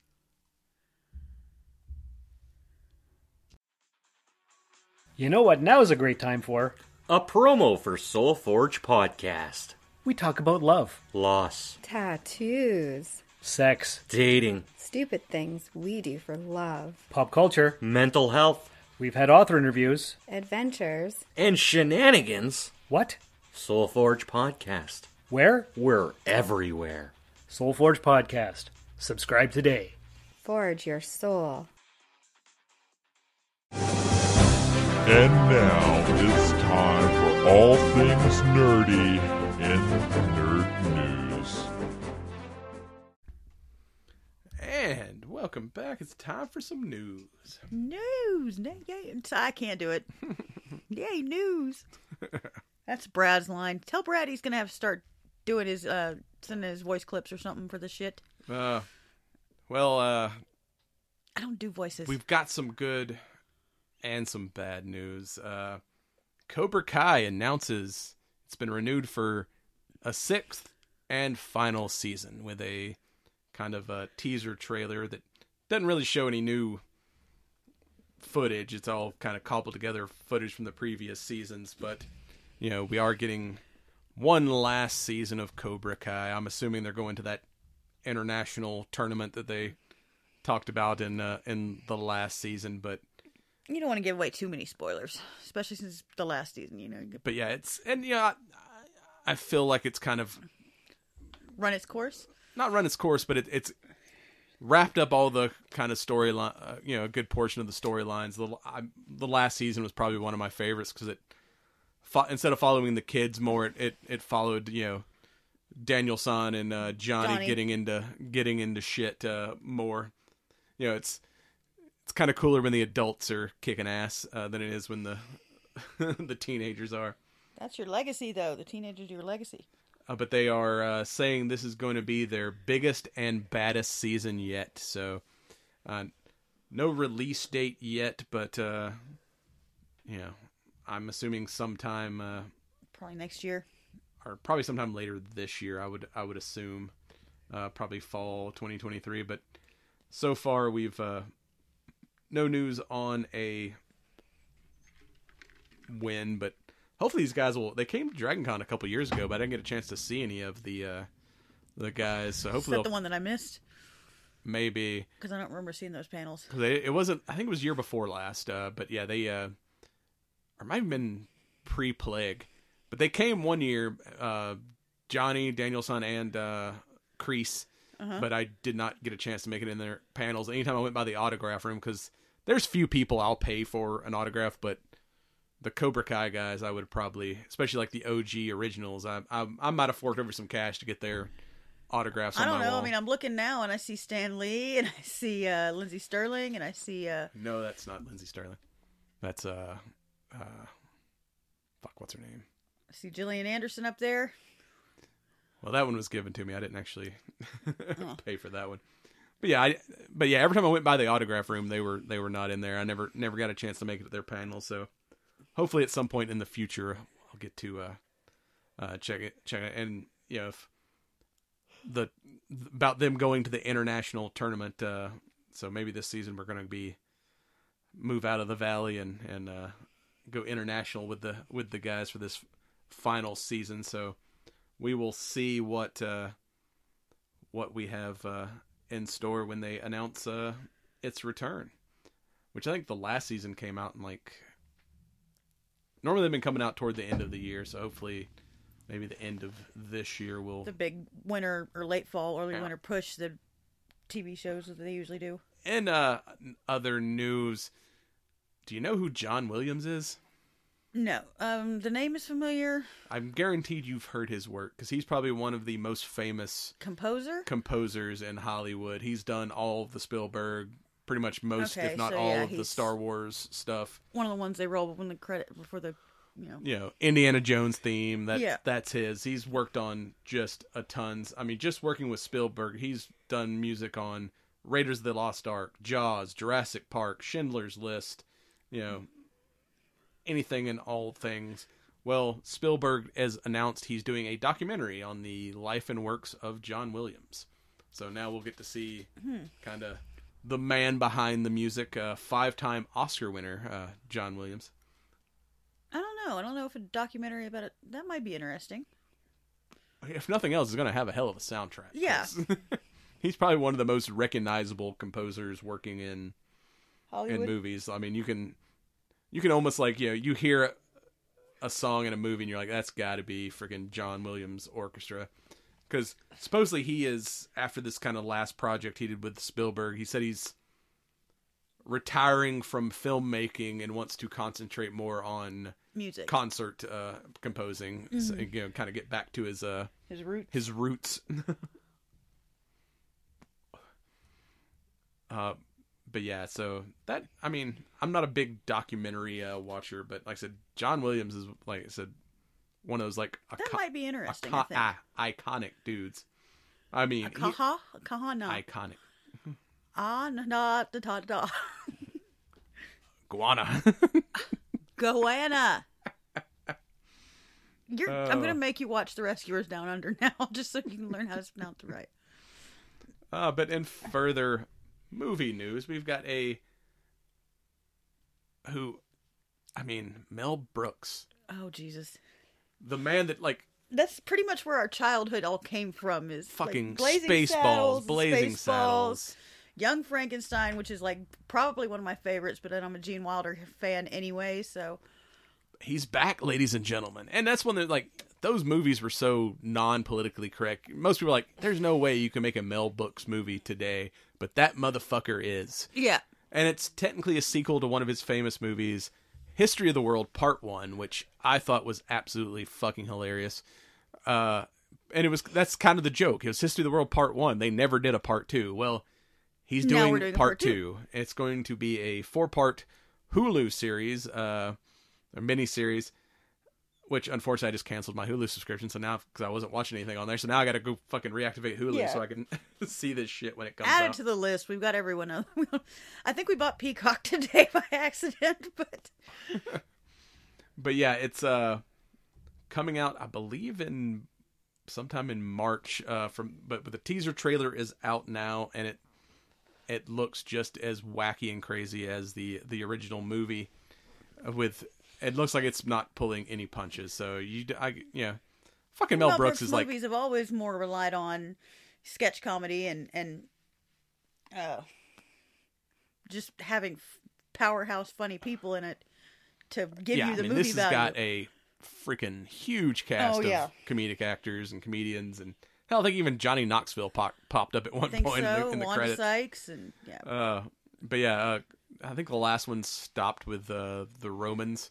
This one, I mean, this one had freaking Noah in it. Uh, like, Well, freaking- I saw Jesus for a minute, but that was pre-Roman, so uh, forget uh, whatever, uh, uh, whatever, uh, Bell, the invention of the telephone. I mean, it looked like they made fun of every part of history that uh, they didn't make fun of the first time around.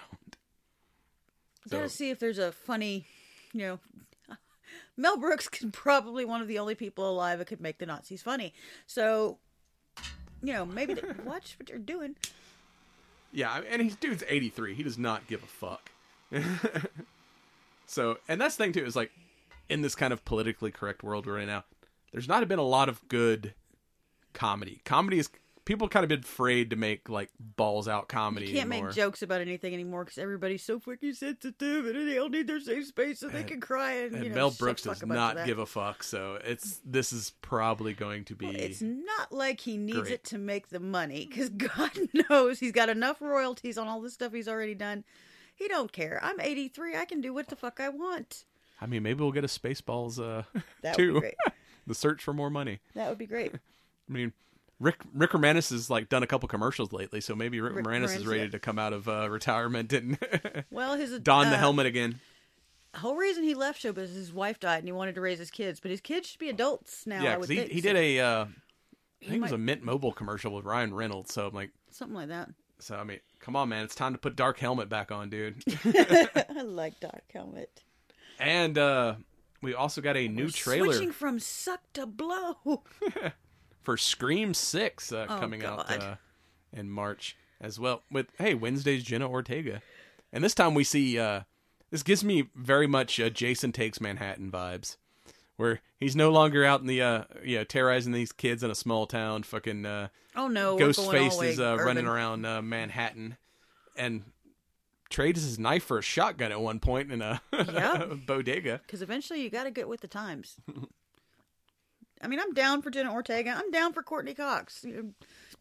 I think her name Gail Hailstorm or some shit. No, Gale Weathers. Gale Weathers, yeah, Close enough. Close enough. Uh, maybe that was the that might have been the uh, name of Uh, the one in the Scary movie. yeah the, the, scary the movie something uh, version. Hailstorm or something like that. the first that. like two of those was good, and then they got stupid. Yeah, I don't think I only ever saw the first two because yeah, they got.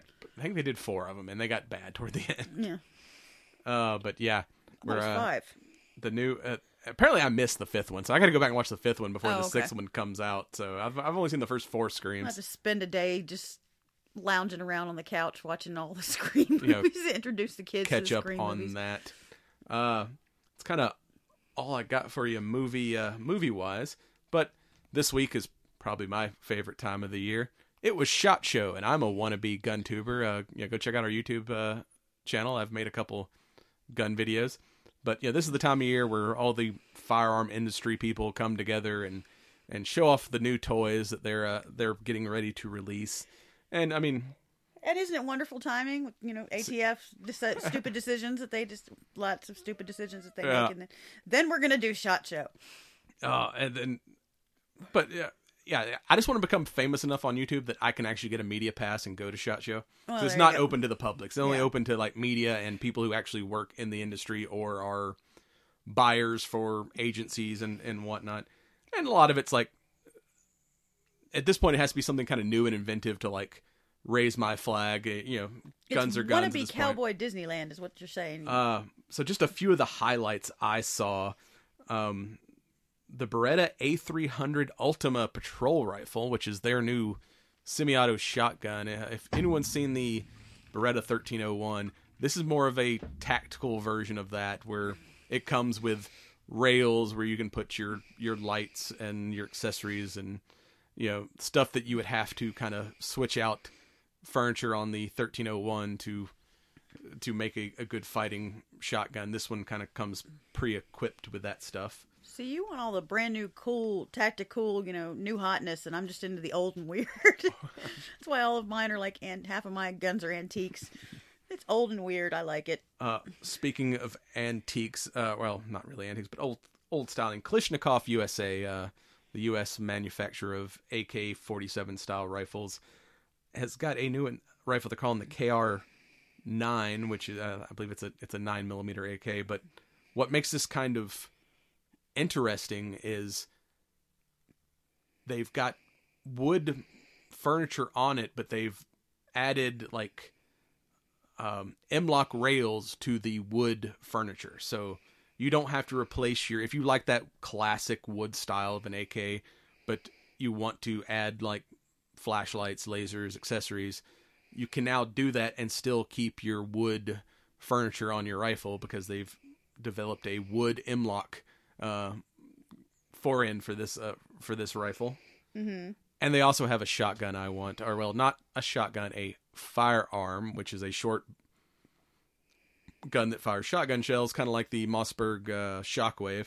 But this is a semi-auto AK style shotgun with that bird head's grip, uh, and they call it the Chaos.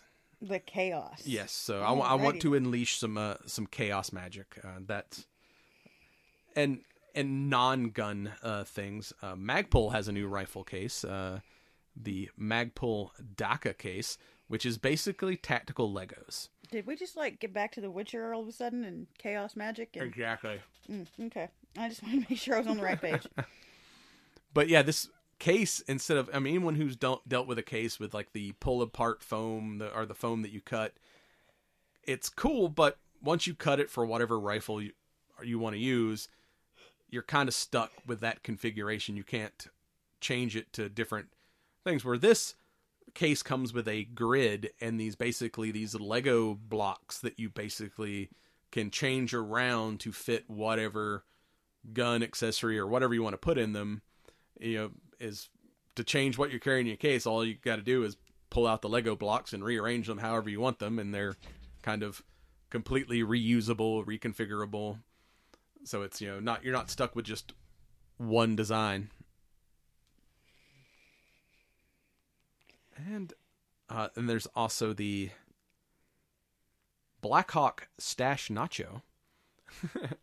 Say what? That's what it's called, the Stash Nacho. Stash nacho. Yes. Alrighty then. It is a basically a belly band, uh, not new technology, but with this has like a simulated like belt section, Mhm. so you can take your standard inside the pants holster and stick it in this belly band, and it will lock in just like it does on your belt. So you know, if you're like me, go to the gym or go out walking, running, whatever, and you want to carry your gun, but you're in gym shorts, this kind of gives you a you know more uh, stable platform to carry your and it also has a couple pockets in it too for your wallets spare mags you know cell well, phone Yeah, I mean, if you're going to carry all that other stuff, you might as well have somewhere to put the stuff you other but, daily the- stuff. but this is kind of the first one i've seen where you can use your actual holster with this belly band system and last piece of technology i saw was the mantis x10 which it's the previous Mantis was like a it was basically like a dry fire training laser system where you could you know it would track your shots on a virtual target. Well, this new system has a internal gyroscope and it's also rated for you can use it with uh, dry fire practice or you can use it with live fire Mhm.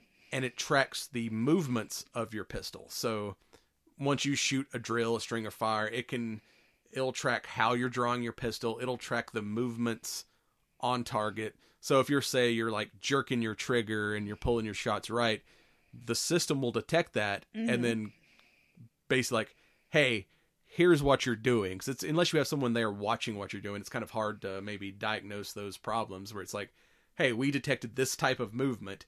Here's a video showing what you're fucking up and here's how to fix it.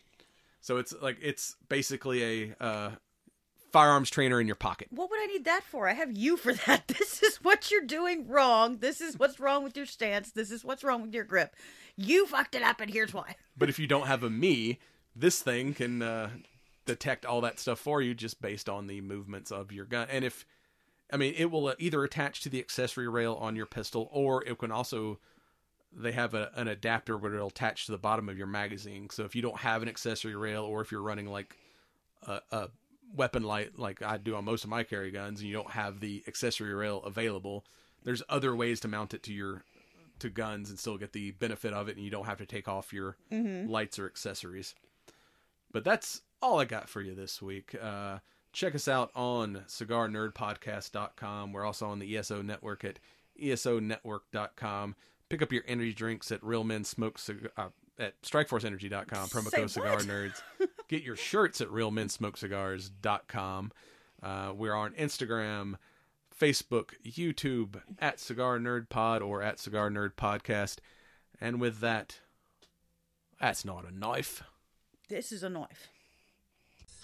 And this has been a recording of the Cigar Nerd Podcast with your hosts, Smoking Joe and Brad Jackson. Join us next time for more adventures in nerddom.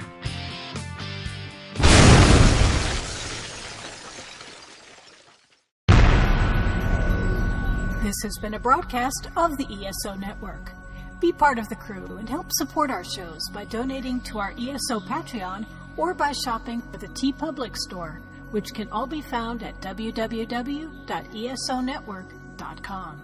The ESO Network, your station for all things geek.